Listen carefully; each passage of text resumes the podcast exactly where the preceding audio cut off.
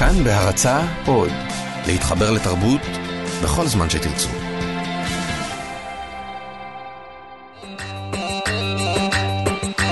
חתוכה וחסן.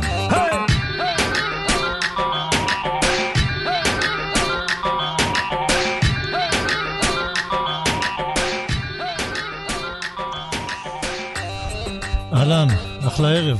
מה קורה, חסן? ברוך השם, איך אתה, חתוכה? בסדר. מה זה, אתה נשמע קצת אה, זה? קצת מנוזל? סתום? כן, כן, לא קצת, אבל בסדר, נעבור את זה. אז עלית פצוע, כל הכבוד. אם היית שחקן כדורגל, היה לך משחק חשוב. היום, היית עולה? וואלה, אני עליתי לשחק עם 14 תפרים ברגל, אחי. וואלה. משחק העונה לא פספסתי 14 תפרים בברך, עוד לא סתם. נראה לי שזה לא, זה לא מבחן עד שאתה לא הולך עולה לאנשהו, ואז אתה יודע שבעצם אה, יש לך את התשוקה לדבר הזה, שגם אה, חולה או פצוע, אתה לא, אתה לא מפספס אותו. ואני לא סתם מזכיר את זה, יש לנו היום גמר גביע. כן, כן, אה, גמר הרבה גביע. תל אביביות, אבל לא הפועל. לא, זה גם, אתה יודע, זה לא תל אביביות עם כל הכבוד, זה עדיין יש הבדלים אה, מהותיים וחשובים פה. אנחנו עדיין מדברים על הנציגה של, אה, של שכונת התקווה מול כן, הקבוצה שאני יהודה. מעדיף אה, יהודה. לא לעלות אה, כן. על שפתיי אפילו, אני לא מסוגל לעלות על שפתיי. אני איחולים רבים לבני יהודה, הקבוצה שאתה אוהד. היום אני כתום. וגם הכנסת, הקבוצה היחידה, אני חושב שהכנסת אותה לאחד השירים שלך, וזה היה מרגש מאוד.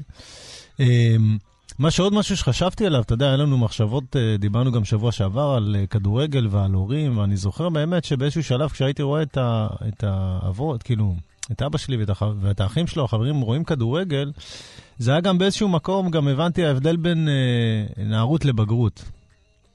כי הם כבר, אה, לא, פעם הם היו מנסים, משחקים וזה, והם כבר, הם, הם עברו לשלב של הספה.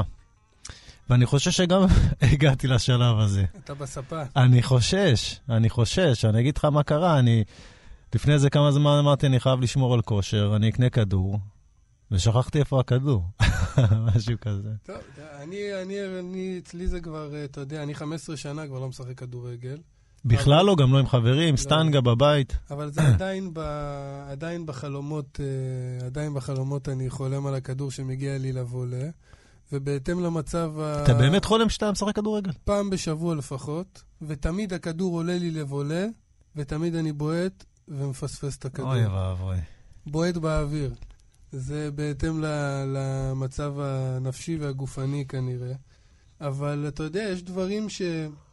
יש דברים שאנחנו... אה, לא נעים להגיד אותם בפרהסיה, במיוחד שאתה, סתם לדוגמה, במקרה הזה, אה, אני שכל חיי הייתי בן אדם רזה, וכל החיים אמרתי, אני חייב להשמין, חייב להשמין, ואף פעם לא הצלחתי, אז פתאום אני רואה ש... אה, גדלה לך קרס. פתאום אני רואה שגדלה לי איזו גבעה קטנה ככה בבטן, ואתה יודע, מצד אחד זה מבהיל.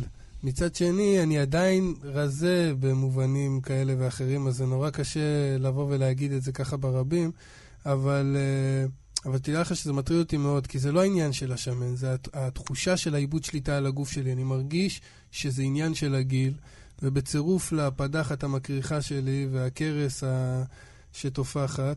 אז uh, אתה יודע, סימני הגיל uh, נותנים uh, את אותותם, כמו שאומרים. מפחיד, קודם כל חשיפה אמיצה, זה מפחיד. אני חייב להגיד לך שאני תמיד, שאני אני זוכר, אה, שחקי כדורגל בפרישה, הרבה פעמים זה הברקאמפ או אה, סוקרטס, השחקן, אני לא זוכר שהיה לו איזה שם מאוד מאוד דומה. והם אמרו שהם עזבו ברגע שהם הבינו שהגוף כבר לא מספיק לקבל את ההוראה שלהם מהרגל או, או מה, מהגוף. זאת אומרת שהם נותנים הוראה והגוף לא מבצע אותה. כן, אז אני חושב שזה העיבוד שליטה. אתה יודע, אתה אומר uh, שחקני עבר, אתה יודע, ראית איך מרדונה או רונלדו... נראים היום. כן. כן. אבל בסדר. אבל הכרס, הכרס הזאת, מה, היא בעייתית זהו, כאילו? אז, אה, אתה גם טבעוני לגמרי. כן, וזה- כבר אתה- ארבע שנים עוד מעט, ברוך השם. ו... אבל העניין הזה עם ה... אתה יודע, היה איזה, היה איזה קטע ששבוע שעבר התקשרתי לחבר, אמרתי לו, יאיר, אה, מה אתה אומר, נתחיל לשחק כדורסל? אומר לי, תשמע, זה לא נורמלי שאתה מתקשר אליי ואומר לי את הדבר הזה. עכשיו, אמרתי לו, למה? הוא אומר לי, למה לפני שעה קניתי כדורסל, כי אם אני לא מתחיל לעשות עם עצמי משהו, אני לא יודע מה אני הופך להיות. עכשיו, אני... זה קצת מנחם שאני לא לבד בסרט הזה. הלכנו, שיחקנו כדורסל, היה מהנה מאוד, היה כיף.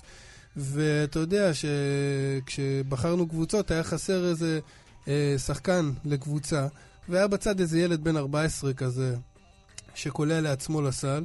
קראנו לו לבוא לשחק, וואלה, ילד דפק הצגה מהסרטים, כניסות לסל, יפה. זריקות, עניינים. באתי אליו אחרי המשחק, אמרתי לו, אחי, אתה, הבכורה שלך כאן, זה מזכיר את המשחק בכורה של אבי נימני שעלה לבוגרים ונתן גול. מסתכל עליי בעיניים כאלה של, מה אתה רוצה? חבר שלי אומר לי, הוא לא יודע מי זה אבי נימני. אני אומר לו, לא יכול להיות. אני שואל אותו, ילד, אתה יודע מי זה אבי נימני? אומר, אין לי מושג.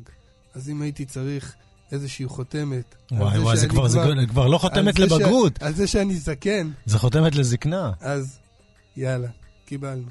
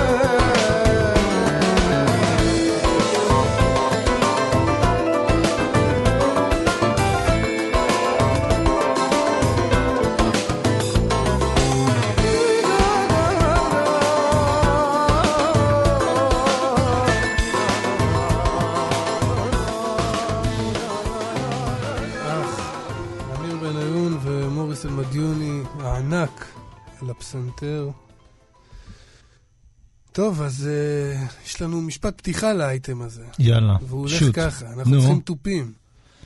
אז uh, מה לעזאזל הקשר של מר חתוקה למוזיקה קלאסית? אה, יפה. אז uh, באמת, uh, מה הקשר? Uh, אני כרגע ציטטתי uh, תגובה של uh, אחד, ה...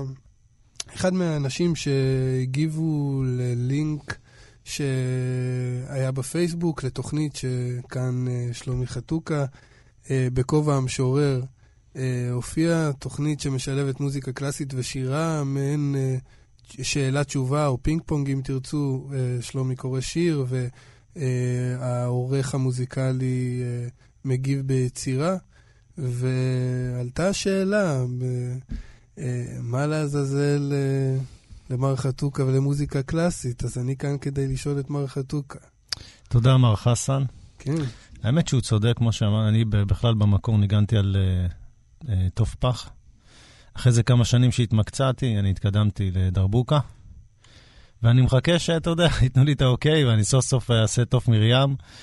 אה, סתם, אנחנו צוחקים, צוחקים. בתכל'ס זה הכי מרתיח אותי. אתה יודע, הדברים האלה שהם כאילו הם אה, בצחוק, אבל הצחוק הקטן הזה, שבדיוק שבוע שעבר דיברנו על מה זה להיות אה, מזרחי, או ההומוגניות הזאת, ששמה, אמורה לשים אותנו באיזשהם... אה, משבצת מסוימת. עכשיו, הוא סוכן, הוא בסך הכל סוכן. אתה יודע, הוא סוכן שאמור להגיד לך בעצם איפה המקום שלך ואיפה לא המקום שלך. ואנחנו עשינו את המהפכה הזאת קודם בשדה השירה, כי באמת, היו אומרים את זה אותו דבר, אתה יודע. עדיין, עדיין. עדיין, עדיין אומרים. יש אומרים, מה לחסן ולשירה, זה בהחלט אה, משפט שאני שומע לא מעט. אני גם שואל את עצמי את השאלה הזאת, אגב, אני... כן. אני לא, אבל זה לא, לא באותו לבל. אתה יודע, לא באותו לבל, באמת שזה סוכן חיצוני אומר לך את זה. ושוב, הרבה פעמים, אתה יודע, גם אנחנו נתקלים שהרבה פעמים הסוכנים הם נהיים חלק, אה, חלק מהאנשים שאנחנו מסתובבים איתם הרבה פעמים. למה? כי בסך הכל כאילו לימדו אותנו איפה הגבולות שלנו, איפה אנחנו אמורים ללכת ואיפה לא. כן, נורמליזציה לדברים כאלה זה דבר כן. שכיח. זה בסופו של דבר אנחנו מקבלים את, ה, את התהליך הנורמליזציה, אנחנו מקבלים אותו בסופו של דבר בצורת תגובת בפייסבוק. עכשיו, הוא, הוא התרעם, כאילו, יש פה מחזה. יש פה תפקידים, וכאילו, מה פתאום מישהו משחק, אה, מישהו משחק תפקיד אחר? זה משהו אה, שהיה נראה לו ממש ממש יוצא דופן, ושוב, אה, שואלים את עצמנו למה באמת, ובעיניי זה בדיוק מאותו מקום של, אה, של השירה, כי ברגע שמסמנים אה, גבולות תרבותיים למה מה האחר לא אמור להיות, יש, תייצר יש נגטיב. דיכוטומיה, לא, כן. יש נגטיב. כן. לכל, לכל, אתה יודע, כשמייצרים הומוגניות ומייצרים לך תפקיד, אז יש נגטיב לתפקיד הזה. וברגע שמשייכים לקבוצה אתנית שנייה, זאת אומרת, אם אתה מזרחי ששומע מוזיקה קלאסית לצורך העניין, או ג'אז, אה, ואפשר לתת עוד הרבה דוגמאות, אז יש כאלה המשתמשים בביטוי הבעייתי מאוד משתכנז. אז זה בדיוק הנקודה הבעייתית של הביטוי הזה, כי ברגע שמישהו קורא ככה למישהו, הוא מנכס מתרבות שלא קשורה בכלל לעדות אשכנז, כמו ג'אז לצורך העניין, לקבוצה אתנית אחת, ולקבוצה האתנית אה, השנייה הוא יוצר נגטיב, כי ברגע שכל הדברים הטובים, התרבותיים כביכול, הגבוהים, משויכים לקבוצה אחת, אז בסופו של דבר אתה מקבל את ה... מה שנשאר, ומה שנשאר זה בדרך כלל לא דברים uh, חיוביים במיוחד בלשון המעטה. אז באמת אולי אנחנו כדאי שנשאל את השאלה, מה לקלייר קלייר מגנזי, מגנאג'י, מגנאג'י, סליחה, מה לקלייר מגנאג'י ולמוזיקה קלאסית. ולמוזיקה קלאסית? כאילו, זה מגנאג'י. כן, מגנאג'י. כן, ברח לי נכון. הצ'ופצ'יק. אהלן קלייר, מה נשמע? זמרת סופרן, אה, מופיעה בארץ, בעולם, בקונצרטים, באופרה מפה ועד הודעה. חדשה, באופרה. נכון. אה, כן, מגיל צעיר, יש לומר, מגיל אה, שנתיים בערך, אבא שלי שם אותי, כן, אבא שלי היה חזן אה, בטריפולי, והוא היה שם אותי על השולחן, והייתי שרה איתו שירים, שירים באיטלקית, יש לומר. אה, וככה, אתם יודעים, הגעתי לאופרה פשוט כי הקול שלי והאישיות שלי משכו לשם. ואהבת את זה גם? אהבת את המקום ש... אה, כאילו, הג- הגעת אליו, אה, את אומרת, ממש מהר. כאילו את הבמה מצאתי ממש מהר, את העיניים של הקהל ככה שמסתכלות עליי ו- ואת כל הקסם הזה. אה, ולאופרה הגעתי בגיל קצת יותר מאוחר. אה, אה, כי למדתי בתיכון, וככה כששמעתי אופרה פעם ראשונה זה פשוט פתח לי ככה את הראש, זה היה פשוט מדהים. ו- ולמען האמת, בחיים שלי לא עלה בדעתי שיכול להיות קשר בין האומנות שאני בחרתי לעסוק בה לבין ארצות המוצא של ההורים שלי. זאת אומרת, לבוא ולהגיד מה, מה לחסן, מה לחתוכה, מה... זה, זה משהו שבכלל לא, לא... זה היה עזר לי לגמרי כילדה, כנערה מתבגרת. אצלנו, ארצות המוצא של ההורים שלי זה לא היה דבר אה, רלוונטי, מלבד באמת גאווה מאוד גדולה מהמקום שהם הגיעו, אני חושבת. כן, גם, גם אצלנו, את יודעת, אנחנו הרבה פעמים בגיל צעיר, אין לנו את הכלים להבין ולפרש דברים כאלה. ואנחנו מבינים אותם רק בדיעבד, לפחות במקרה רק שלי. רק כששואלים אותם. אבל אני יכול להגיד את זה כאנקדוטה, את אמרת שאביך טריפולטאי, נכון? נכון. כמו אבי. ו... כן, ואת אמרת את הקשר לשירה האיטלקית, נכון. לשירים האיטלקיים. אז אני יכול להגיד שאני כל הזמן שואלים אותי מי ה... מי ה... אנשי תרבות משפיעים עליי, המזרחיים, אז אני אומר פייר פאולו פאזוליני, אז אומרים לי מה קשור פאזוליני למזרחי, אז אני אומר אבא שלי טריפולטאי, הוא כל הזמן אומר שהוא איטלקי. נכון. אז יש... זה סיפור אבל לבדוק, אתה כן, יודע. קלייר, את אז גדלת, את יודעת, בדיוק, כאילו, כמו שאנחנו, את יודעת, מתארים לעצמנו, גדלנו באמת בלי התפיסות האלה, אבל נתקלת בזה פעם? זאת אומרת... אני, קודם כל, חשוב לי להגיד כבר עכשיו, כי אימא שלי תמיד נורא נעלבת, אימא שלי רומניה. תמיד היא אומרת, למה את רק מדברת על הטריפוליטאים וזה, והיא רוצה להגיד גם את זה. כי אנחנו, אנחנו ככה גדלנו במין כזה עירוב באמת, באמת שלם וגדול של כל ההשפעות, והכי טובות גם, אני חושבת. אתה שואל, מה שקרה לך, אז באמת, אני לשמחתי רק פעם אחת בחיים נתקלתי בתגובה כזאת של מה לכם ולאופרה. זה קרה במפגש עם קהל שהיה לנו אחרי הופעה.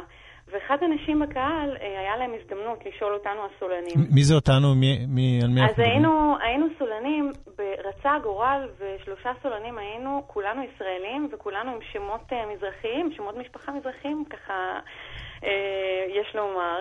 וזה היה לה כנראה מוזר, והיא רצתה באמת לשאול, והיא שאלה את זה בחצי כזה תדהמה. והקהל היה בשוק, אני הייתי גם בשוק. זה היה הפעם הראשונה שנתקלתי בחיים שלי בדעה קדומה, ככה בצורה כל כך אה, חריפה. קלר, אבל... עם, איזו, עם איזו יצירה הופעתם שם? זה היה הפקה של האופרה הישראלית, אה, אורפאו ואורידיצ'ה של גלוק, זה היה לפני חמש שנים כבר. אה, ובאמת, אה, מאז לא, לא נתקלתי, אבל מדהים שהיא השתמשה בדיוק באותו משפט, אה, מה לכם ולאופרה. ו... אבל מעבר... תראי, לפחות, סליחה שאני קוטע אותך ככה, אבל לפחות ברעיונות שראינו איתך, mm-hmm. זה אישו. זה תמיד עולה וחוזר ואפילו מופיע בכותרות, העניין הטריפוליטאי, המזרחי, בהקשר שלך כזמרת אופרה. אז לא, זהו, שאני בחרתי, עד שזה קרה לי, באמת, אני כאילו לא הייתי מודעת לדבר הזה, ואחרי שזה קרה, אז באמת בחרתי לדבר על זה. אני חושבת שבעצם השאלה הזאת שהיא שאלה, היה הזדמנות לדיאלוג, והיה, נוצר שם איזה דו-שיח בינינו לבין הקהל, והיה הזדמנות להיכרות יותר אמיתית. ובסוף, מה שיצא זה שכל הדעות הקדומות והגזענות והמקום שאני באמת לא יכולה להבין מאיפה היא באה, האישה הספציפית הזאת, אבל המקום הזה הוא... הוא הוא, הוא לא היה שם יותר, גם הקהל מאוד התרעם על עצם השאלה. ו, ו, ומה שיצא מכל הסיפור הזה, שזה בעיניי זה דבר גדול, יצא שאנחנו כמוזיקאים יכולנו לגעת לא רק בנפש של הקהל שלנו, אלא גם באיזשהו מקום לגרום לאיזה שינוי, לטרנספורמציה של הדעות הקדומות האלה. ואני, אה, באופן ספציפי, אתה יודע, לטריפוליטאיות כביכול, ועצם זה שאבא שלי, הוא היה חזן והוא שר גם בטריפולי וגם ברומא, בבית כנסת של הטריפוליטאים. ואבא שלי באמת, יש לו קול מדהים, והוא הסיבה שאני שרה, באמת. מה האופרה האהובה עלייך? עליי? או שאסור לך להגיד, קרמן כמובן. מותר, מותר, אני אוהבת נורא את קרמן, אני, אני, אני אוהבת הכל, אני אוהבת את מה שאני שרה, גם אני המון שרה אופרות של הנדל, של מוצרט. זהו, לא, ואני פשוט רוצה, אבל מה שאמרתי קודם, לסיים, באיזשהו שלב אני העליתי את אבא שלי גם על הבמה ביחד איתי. וואי, יפה. וכן, עכשיו, אה, אה, אני בטוחה שאתם יכולים להבין כמה חזק זה יכול להיות, החיבור הזה, כי הוא עלה ושר אה, את הפיוטים ואת התפילות. ואני שרתי אריות מאופרה ואריות עתיקות ושירים, ושרנו ביחד גם. אה, והקהל, הקהל הוא, הוא מעריך את הדברים האמיתיים ואת הדברים הטובים באמת. אני באמת מאמינה בזה. קהל הוא, הוא לא טיפש. נכון, אנחנו מנסים רק, אני יודעת, ניסינו בסך הכל לדבר על איזשהו, אה, את יודעת, מהלך שאנחנו מכירים אותו, ש- שאמור לכוון מזרחים למשהו מאוד מסוים, אשכנזים נכון. למשהו מאוד כן. אחר, ולצערי, את יודעת, זה, זה פועל, הרבה פעמים יבואו, יגידו, רגע, באמת, מה לך ולמוזיקה קלאסית, מה לך ולשירה, מה לך ולמתמטיקה, זה לא משנה, זה הולך וחוזר בכל מיני וריאציות. סתם לצורך העניין, לא הרבה יודעים, אבל uh, כשאני פגשתי את שלומי לראשונה, והייתי אצלו פעם ראשונה בבית, אז uh, ראיתי סקסופון. אז uh, אמרתי לו, מה, אתה מנגן על סקסופון? אז הוא אומר לי, כזה בכזה, עם חצי קריצה, כן, יעני, עושה עליי רושם. הוא לא ידע שגם אני ניגנתי על סקסופון. כן. אז יש, יש אצלו גם חליל צד, ומאז שאנחנו נפגשים אנחנו עושים ג'מים. וקלר, גם בזמני הפנוי, אני אני הולך לאופרות, אני לא מכיר זמרים, אבל אה, ריגולטו וקבלרה רוסטיקנה, מהאהובות עליי ביותר. כן, עכשיו תבוא, מה? כן, אני לא יודע, אני מחכה שיחתכו את הרציטטיבים. יש מצב כזה? הם קופצים על זה? אה, אז תראה, הקהל, הטעם שלו משתנה, וחלק ממה שאני עושה זה גם לעשות את האופרה ואת המוזיקה הקלאסית אה, ליותר רלוונטית, אה, ליותר קהל, אני חושבת, כאן, כי יש דברים ש... יש איזה שינוי היום? אפשר לבוא ולהגיד, אה, יש היום קצת יותר? את יודעת... אה, קודם כל, יש הרבה יותר זמרי אופרה עם... אה, כאילו זה מוזר לי להגיד עם שמות מזרחיים. אני כן? יודע, מוזר להכניס את השיח הזה למקומות שאנחנו אוהבים, אין מה לעשות, זה זה קשה, לא, אבל בסדר. זה נכון, כי, כי, גם, כי גם אה, אנחנו כולנו כל כך מעורבבים. הילדים שלי, למשל, הם בכלל לא זוכרים את החלוקת בסדר, הארצות שלה. תחשבי, תחשבי, קלר, שאצלך זאת בסדר, את צריכה כן. להיזהר אם להגיד שמות משפחה. תחשבי שהיו קוראים לך זמרת, אה, זמרת אופרה מזרחית. את יודעת, אצלנו ככה אנחנו נקראים. זה קוראים- נכון. מצבך טוב, מצבך לא, טוב. אבל, אבל אני משוררי. השירה המזרחית. אה, אני לא יודעת מה, אתה יודע, כש, כשאומרים את מה שאומרים בפומבי, אני לא יודעת כמה אנשים אומרים וכמה, ומה הם לא אומרים. אז אנשים יכולים לחשוב כל מיני דברים וגם לא להגיד אותם. זאת אומרת, אז כולם מתמודדים עם, ה, עם הדברים האלה. אני גם שמרתי על השם שלי ואני נושאת אותו בגאון, כי אני חושבת שיש בו המון כוח והוא נורא נורא חשוב. גם אה, יש אז- בו, יש בו גם אה, סקס אפיל איטלקי. אה, טוב, קלר, אנחנו צריכים לסיים. אני- אני קודם כל אוקיי. מודה לך, אני אספר גם שיש הפקה בקרוב בפסטיבל בשוודיה, אתם יוצאים להפקה חדשה. את- נכון. את- את מגלמת את אירופה, ונראה לי. שיהיה מצוין פה לגמור את האייטם הזה. אנחנו. נשמע עכשיו קטע שלך עם הפסנתרנית אירנה פרידלנד, נכון? נכון, לחן של מכיר. מרק לברי ומילים שלמה המלך. קלייר, המון המון תודה. תודה. לכם. ובהצלחה, בהצלחה תודה, תודה. תודה, קלייר. ביי ביי.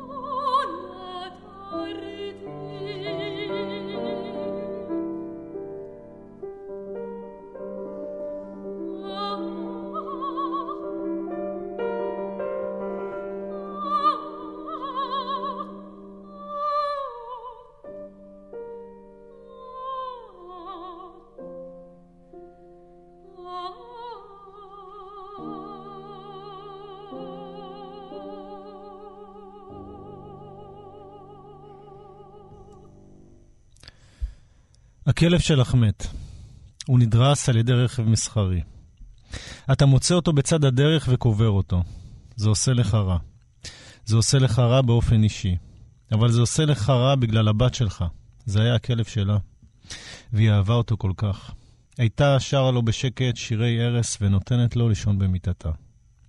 אתה כותב על זה שיר. אתה קורא לו שיר לבת שלך. על איך שהכלב נדרס על ידי רכב מסחרי, ואיך שטיפלת בו, ולקחת אותו אל תוך היער וקברת אותו עמוק, עמוק.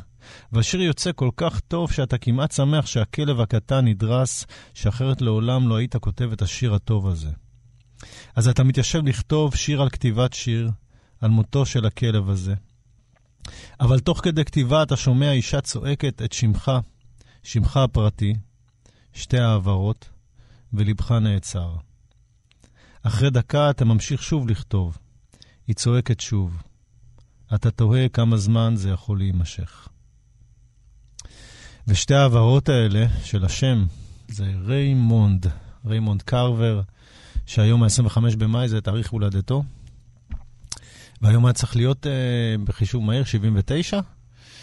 אה, אחד המשוררים והסופרים אה, האהובים עליך, אה, חברי. כן, בהחלט. ואתה יודע, את השיר הזה אני מכיר כל כך טוב, אני באמת פותח איתו כל סדנת כתיבה שאני עורך, ועדיין כשאני שומע אותו ככה, הוא נכנס לי בבטן. זה שיר כל כך אכזרי. אה, מבחינת מין, כאילו, זה, זה שיר, אתה יודע, שבאמת אה, הוא בית ספר לכתיבה. הוא לימד אותי כל כך הרבה על המושג הזה של הציד. אנחנו מסתובבים, אתה יודע, בבתים שלנו, ליד הילדים שלנו, ובמקרה שלנו, הגברים, ליד הנשים שלנו, ולוקדים רגעים, את הרגעים הכי אינטימיים והכי קטנים, והופכים אותם לשורות, אה, לשורות אה, שיר ולפואטיקה. ובמובן הזה קרבר הוא, הוא המורה הגדול, לפחות שלי.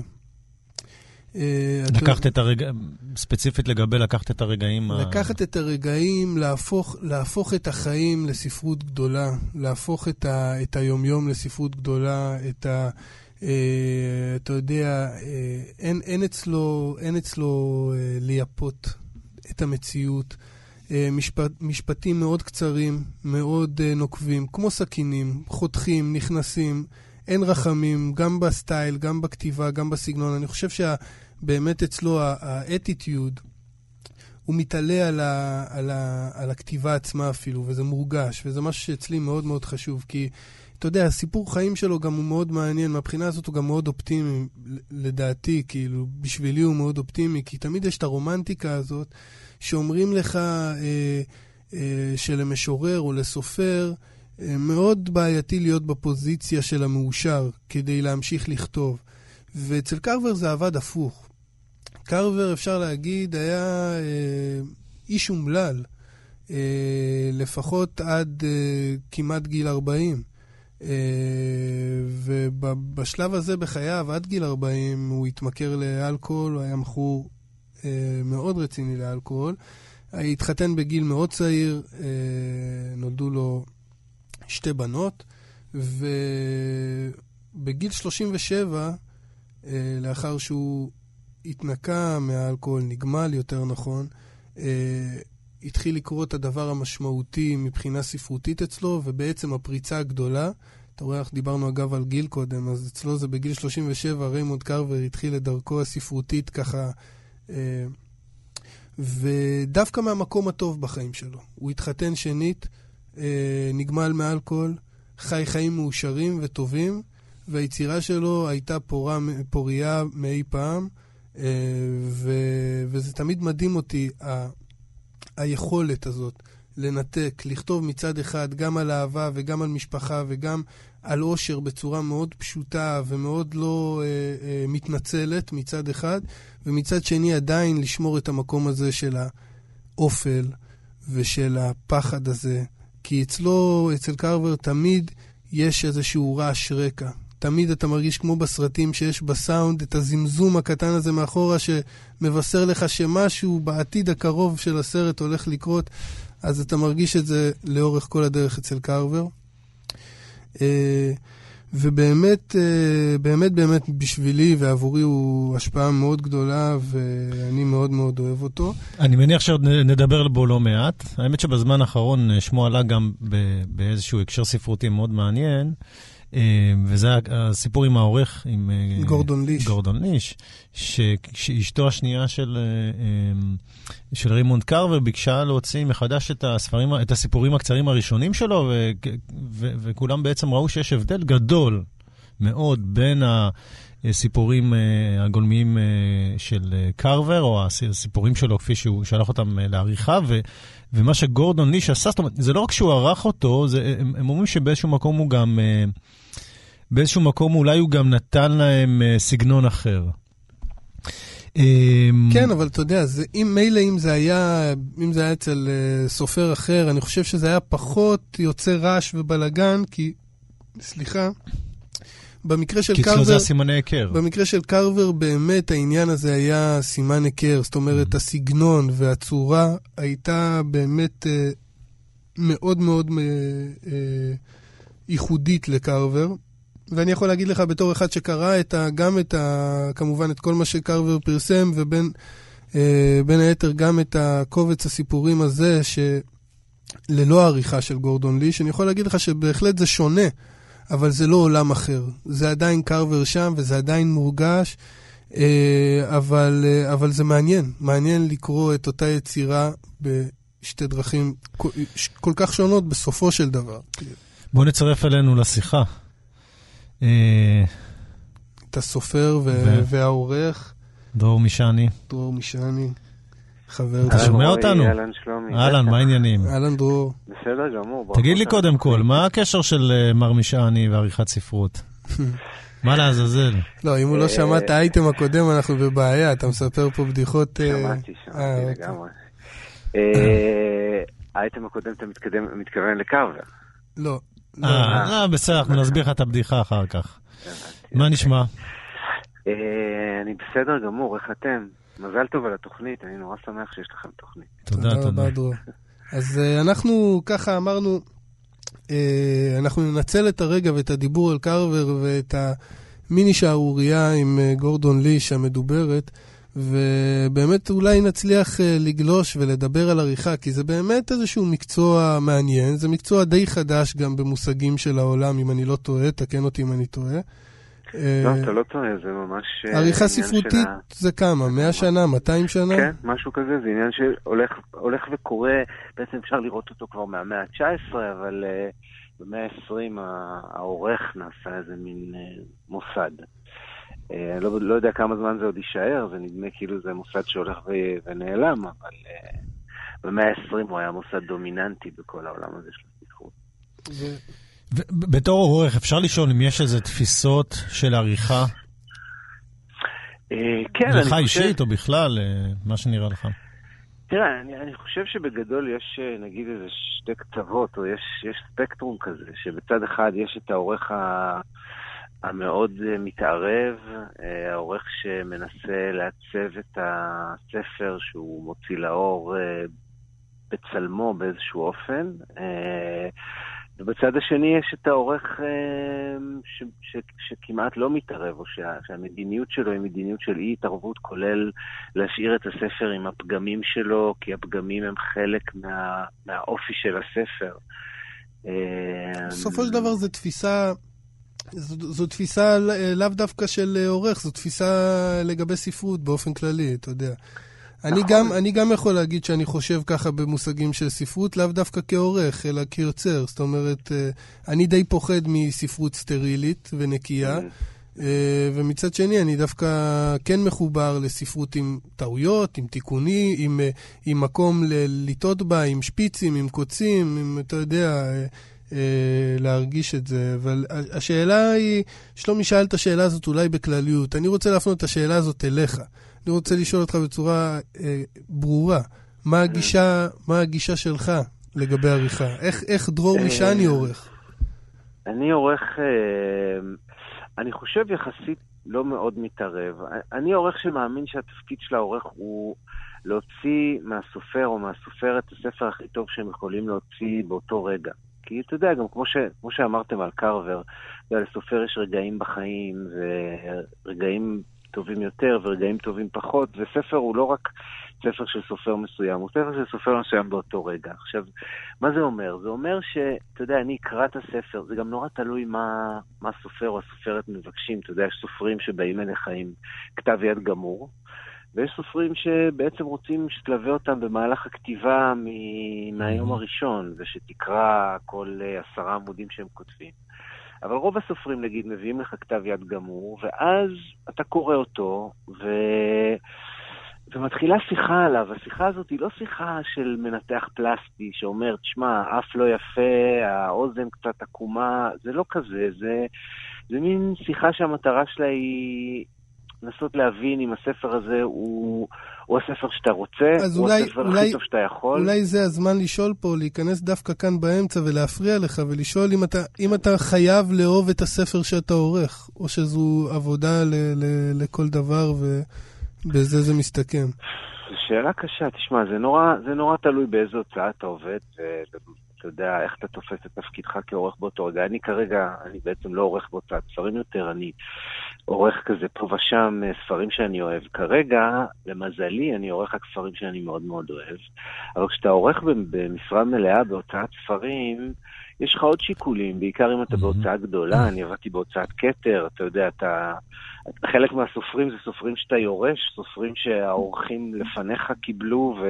וההוצאה מחויבת להמשיך להוציא לי אותם. זה נשמע ו- מוזר, כאילו, כל הזמן אני חושב על תהליך עם עורך שהוא צריך להיות כל כך ייחודי, כל כך מעניין, כל כך מרענן, כל כך מרגש, ובטח ובטח שחייב להיות חיבור. זאת אומרת, גם אם כן. לא נגיד לאהוב, אבל שיהיה איזשהו חיבור אמיתי ליצירה שהבן אדם מקבל תחת ידיו. צריך להגיד, עורך מקבל איזשהו גם מראה פנורמי, הוא מקבל מבט מבחוץ, הוא באמת אה, משמעותי לפעמים אה, כן. ליצירה מסוימת. זה מאוד נכון, זה, זה ברור שזה אידיאלי כשיש, אה, כשיש איזו הזדהות עם הספר, כשאתה באמת באמת אוהב אותו, כשאתה מרגיש אותו מבפנים, וככה זה צריך היה להיות, ככה זה, אני חושב שככה זה קורה בהרבה מאוד מקרים. אני חושב שיש יש כן מקרים בעבודה של עורכים בהוצאה מסחרית, שבהם אתה מוציא ספרים שאתה מחובר אליהם פחות, אתה עדיין מנסה להועיל להם באיזשהו אופן.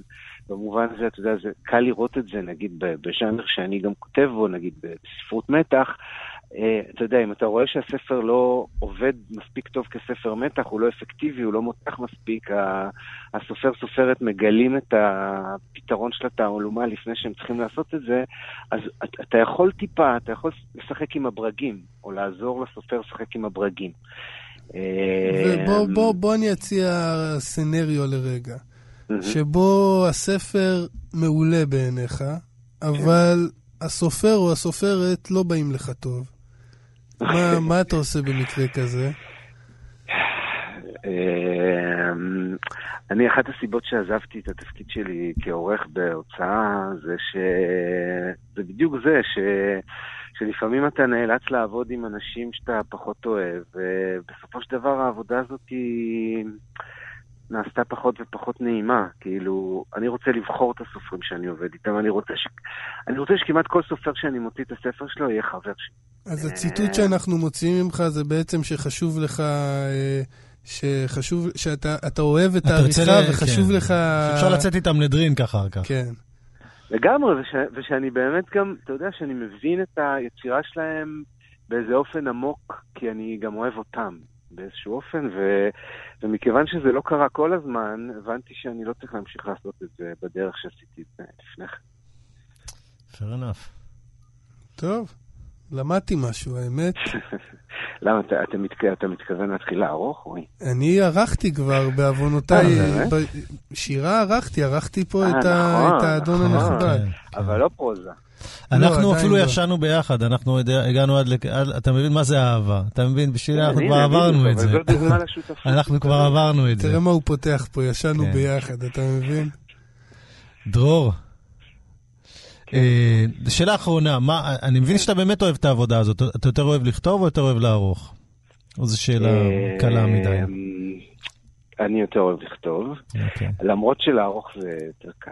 טוב, ו- ושאלה לסיום אה, לגמרי, מתי אברהם אברהם אה, מפציע לחיינו מחדש? אה, ואני מקווה שממש עוד כמה חודשים. אני יאללה, כרגע שיהיה- יושב עליו. שיהיה בשעה טובה, ואנחנו נשמח רבה. לדבר איתך כשנגיע לזה. אני מצפה לו. בכל מקרה. אה, אז שמחה תודה. ומזל טוב. תודה. תודה רבה, דרור. יאללה, ביי. I lost my heart under the bridge to that little girl. So much to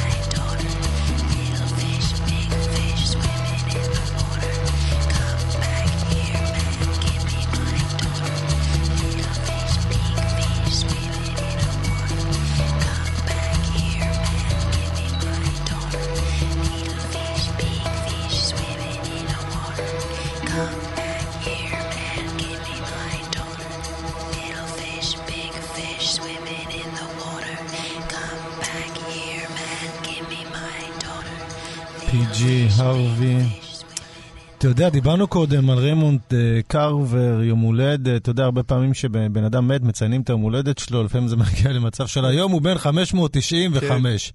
כאילו, וואלה, תשמעו, אולי הגיע הזמן להפסיק את הספירה ולא יודע מה.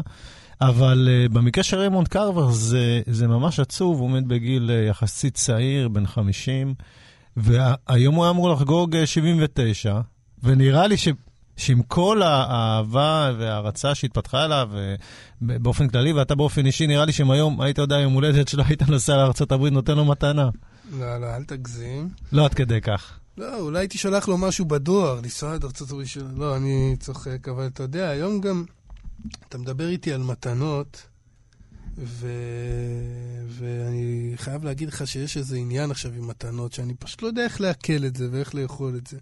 לא יודע, תגיד לי גם מתי, אם אתה נתקל בתופעה הזאת, שעכשיו אני מקבל מלא מיילים, אני לא יודע איך נכנסתי לרשימות כאלה של יחצנים מכל מיני אה, אה, תחומים וסוגים ועניינים, ואני מקבל אין ספור הזמנות להצגות תיאטרון ולהופעות ולקולנוע, ואני מרגיש לא בנוח עם זה. עכשיו, עזוב שאני לא מנצל אותם, כאילו לא מנצל, כן, מבחינתי אני לא, לא הולך לדברים האלה, כי אני מעדיף לא לקחת אה, בחינם, באמת זה עושה לי איזושהי הרגשה לא, לא נוחה.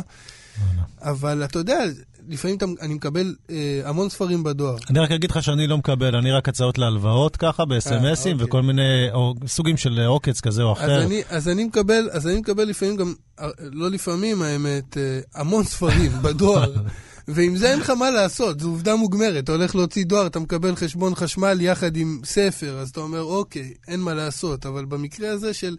ואתה יודע, היה, היה איזה עניין... ורגע, עם אתה מנצל את זה? אתה ככה חורש את העיר עם כל החינמים? לא, אתה לא, אוכל- לא, ממש אתה לא ממש יוצא. לא, לא, ממש לא. אבל אני- זהו, למה אני אומר לך את כל זה? כי- כי היה היה לי איזה מקרה שכמעט התפתיתי. כן, אה, וברגע אחד אמרתי, עזוב, תעשה את זה, אתה, אתה, אתה, עדיין, אה, אתה עדיין יכול להרשות את עצמך לקנות אה, כרטיס לקולנוע, אבל בכל מקרה, אתה יודע, זה הדליק על מה אנחנו אצלי... מדברים? אז זהו, זה הדליק אצלי איזושהי, איזושהי נורה אדומה. פתאום קיבלתי אה, הזמנה להקרנה, זה נקרא אה, הקרנת עיתונאים, או אה, לסרט אה, אה, החדש של ג'ים ג'רמוש. או. אה, כן. אה, לתל אביב, דרך אגב? כן, בסינמטק. ובשבילך צריך להגיד, לעשות את ה- לעשות את המסע הזה, זה לא הולך ברגל. לא, אני צריך כמה... או מסע שכנועים, או אה, מסע פיתויים. לא, אני צריך פשוט שיהיה יהיה הרבה מה לעשות באותו יום בתל אביב כדי להגיע לתל אביב. אה, אתה יודע, אני בדרך כלל מגיע ואני אה, אוסף את כל העולם להיות- לאותו יום, אבל בכל מקרה, והופתעתי, לא רק שהופתעתי, למה אני אומר לך זה הדליק אצלי נורא? כי לא ידעתי שג'ים ג'רמוש יש לו סרט חדש. אחרי זה שהלכתי וקראתי על, הספר, על הסרט, גיליתי שבארצות הברית הוא יצא אפילו שנה קודם לכן. אה, זאת אומרת, הוא הגיע אלינו. באיחור של שנה, ואני עדיין לא. ידעתי על הקיום של הסרט, ולמה אני כל כך מתפלא? כי אנחנו היום כנראה עוסקים באנשים שאני מאוד אוהב, כי ג'ים ג'רמוש הוא באמת אחד הבמאים שאני הכי אוהב, והוא באמת גם איזה אה, אישיות אה, שאני מושפע ממנה מאוד. אה, ו... ואתה יודע, אני אחד שעוקב, אני מכיר את כל הדברים שג'ים ג'רמוש עשה, ואני מאוד אוהב אותו, גם כאישיות אגב, לא יודע אם יצא לך לשמוע אותו מדבר, אבל uh, זה די מדהים אותי לשמוע קולנוע, קולנוען שמדבר ש... על ההשפעות שלו, ואומר שההשפעות הכי גדולות שלו הן פואטיקה ומוזיקה, עם דגש להיפ-הופ באיזשהו אופן, וזה, אתה יודע, מאוד uh, קרוב אליי, למקום שלי, לדברים שמשפיעים עליי, וזה באיזשהו אופן אצלי, אני יכול להגיד אותם דברים, רק לשים את הפואטיקה בצד ולהחליף אותה בקולנוע. אה, ובאמת, אה, באמת ג'ים ג'רמוש, אני חושב שהוא גם, אתה יודע, הוא מסמן היום איזה משהו, הוא שייך היום לאיזה משהו שהולך ומתמוסס. הולך ל- ודועך. לקולנוע, לקולנוע של פעם, לסינימה. אה, צריך, זה- לה- אתה יודע, אפשר גם להגיד, אני לא בטוח שהקולנוע היום נשאר ממנו משהו, בדיוק ראיתי השבוע גוסט דוג, אחד הסרטים האהובים עליי, של ג'ים ג'רמוש, שפורסט וייטהקר משחק בו את התפקיד הראשי, של אה, בחור שחור שבכלל נהיה אה, אה, על תקן סוג של סמוראי לכל דבר ועניין, ו... אה, הוא שומר על איש מהמאפיה שומר על איש האיטלקית. מהמאפיה האיטלקית, ובסוף נאלץ להילחם בה, והוא אומר באמת באיזשהו שלב בסרט, הוא אומר, אה, לואי, קוראים לבוס שלו, שנינו נכחדים, שני הדברים האלה נכחדים. אה, גם הסמוראים וגם כן. וכנראה גם קצת הקולנוע באיזשהו מובן. אני חושב שהוא, אה, זה, זה היה הרבה יותר לפני, אה, זאת אומרת, לפני שכל הסדרות נכנסו פנימה, והיום כבר אין כמעט איזשהו לונג אתה שוט. אומר, היה- היה שם משהו נבואי. היה משהו. נבואי גם, כן, וקודם כל נוסטלגי תמיד יש אצלו, וגיבורים שהם אה, בשוליים, שזה תמיד... אה, לא, אני לא הייתי כן ממהר. אני לא הייתי ממהר, אתה יודע, להוציא ארון גבורה לקולנוע, למה שהכרנו פעם מהקולנוע, אבל אני, אני חושב שבהחלט יהיה נכון לומר שג'ים ג'רמוש אה, מתפקד כיום כאחד האחרונים מהמם. שעדיין עושים סרטים בקצב משלו, עם סטייל משלו, עם, עם שפה משלו, אה, שבאמת, אתה יודע, תחשוב על זה. הסרט החדש שלו אה, עוסק בשירה. במשורר, לא סתם. אה, כאילו, כן, זה מבוסס על דמות של משורר, כן. בנהג אוטובוס אוקיי. שרוצה להיות משורר. אבל, אבל תחשוב על זה, שהיום יש במאי בארצות הברית, אה, אתה יודע, אני אומר ארצות הברית כי זה עדיין אה, מגיע מבחוץ עם, עם הרבה מאוד כסף, ו, ובסופו של דבר, בסופו של דבר יוצר איזשהו... אה, סרט על שירה, על פואטיקה, וזה מדהים. שזה יודע. זה, זה באמת כבר יוצא דופן, זה ממש לא מובן מאליו לעשות כאלה אה, יציאות. מזכיר לי את היציאה הזאת מגוסט דוג, כשהוא מסיים אה, לעשות את אחת ההתנגשויות שלו, והוא הוא נוסע ב, באיזה אה, כביש בדרום, והוא רואה איזה שני אנשים אה, לבנים צדים, איזה דוב. ופורסט וייקר, שחקן שחור וגדול, והוא עוצר את הרכב, והוא uh, מתחיל קצת לדבר איתם, וכזה מתחרקש איתם. בהתחלה הם כאילו מכבדים אותו וזה, ואז uh, הוא אומר להם, מה אתם עושים? הם אומרים, אנחנו צמים uh, דוב, אז הם אומרים לו, אתה יודע, לא נשארו פה הרבה כאלה, משוויצים. אז הוא אומר להם, מה, כן, באמת לא נשארו כאלה? בגלל זה אתם עושים את זה? ואז הם כבר מתחילים להרגיש את הצליל הזה, נכון, שדיברנו עליו קודם אצל קרבר. כן, הם, הם מאוד דומים. כן. גם בדמויות, גם בסיפורים, גם מאוד בתוך החיים, בתוך האנשים. קיצר, הם מוציאים נשק, ואומרים לו, אתה יודע, גם אנשים כמוך אין פה הרבה. אז הוא אומר, אוקיי, סליחה, סליחה, בא להתחפף, ואז כמובן עושה את המהלך, מפרק את שניהם בהרהורי גריסה האחרונים שלו, אומר לו, אחד האנשים הלבנים שאומר לו, אה, למה עשית את זה? אז הוא אומר לו, אתה יודע שבתרבויות עתיקות הדוב הייתה חיה קדושה? ואז הוא אומר לו, אבל אנחנו לא תרבות עתיקה. אז הוא אומר לו, לפעמים אנחנו כן. טוב, אז הנה, אה, גם צריך להגיד, ג'ים ג'רמוש, המוזיקה שלו. מטורפת, המוזיקה שהוא הביא, אוזן טובה, אוזן כמו של. ט- כמו של טרנטינו. כן, אז אה, אנחנו נסיים עם אה, ג'אזה מ... רייזה, תודה לטכנאי שלנו. ג'אזה ורייזה. מ- מהפסקול של גוסט דוג, ו... ושוב תודה לאיתי מרקסון המפיק והטכנאי שלנו היום לערב, היינו חתוכה וחסן. תודה איתי. אנחנו נהיה פה פעם הבאה, אני בטוח שחסן יתאושש עוד יותר. וצריך לומר, חג שמח. חג שמח. Get your gun.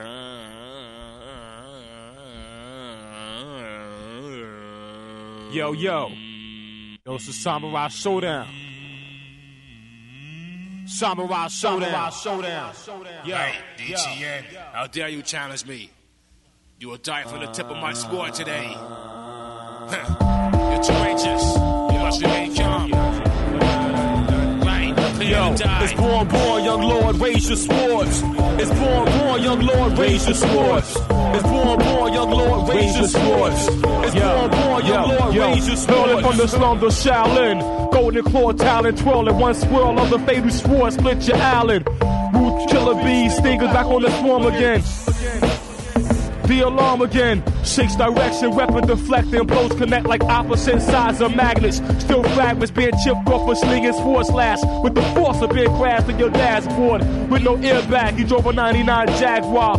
Quick to pick a lot, lick a shot. Respect the Bloods and Crips a lot. Plus the guard from Watt sagging in the seat. Plastic moon beats.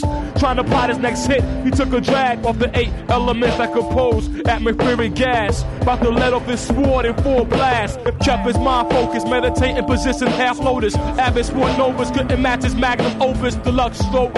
Sun moved like a ghost. Struck in an instance, unnoticed like a lamppost. Radar shot precision gunfire. Explode to his clips unload. It's the samurai code. It's born, born, young lord, your sword. It's born, born, young lord, your swords. It's born, born, young lord, your swords. It's born, born, young lord, your swords. It's born, born, young lord, your swords. Time for everyone to go record. It's born, born, young lord, raise your sword. Time for everybody to go accord. Trapped in silence, still win. Chrome silencer screwed on tight, kept the gunshots concealed in. We attack full fledged. With Chicago draw red, bandanas tied tight around our heads. Swing with the force of a sledge. Single wedge, stainless steel blade, chop the wedge to this analog derelict's head. We even thought that he could go against the truth and the gods and fall back from the will of Allah. You'll be facing the firing squad of a thousand archers out the mark ya. The milk top scully king box bullets like jelly beans. Birds in my nest resting up on the telly scene. Murderous rap track to me is legal felony. Can't accept what you analog cats be telling me. I get the verbal weapon, won't hesitate for one second to break your back like Big Jack from Tekken. It's born, born, young lord, so raise your swords. It's born, born, young lord, raise your swords. It's born, born,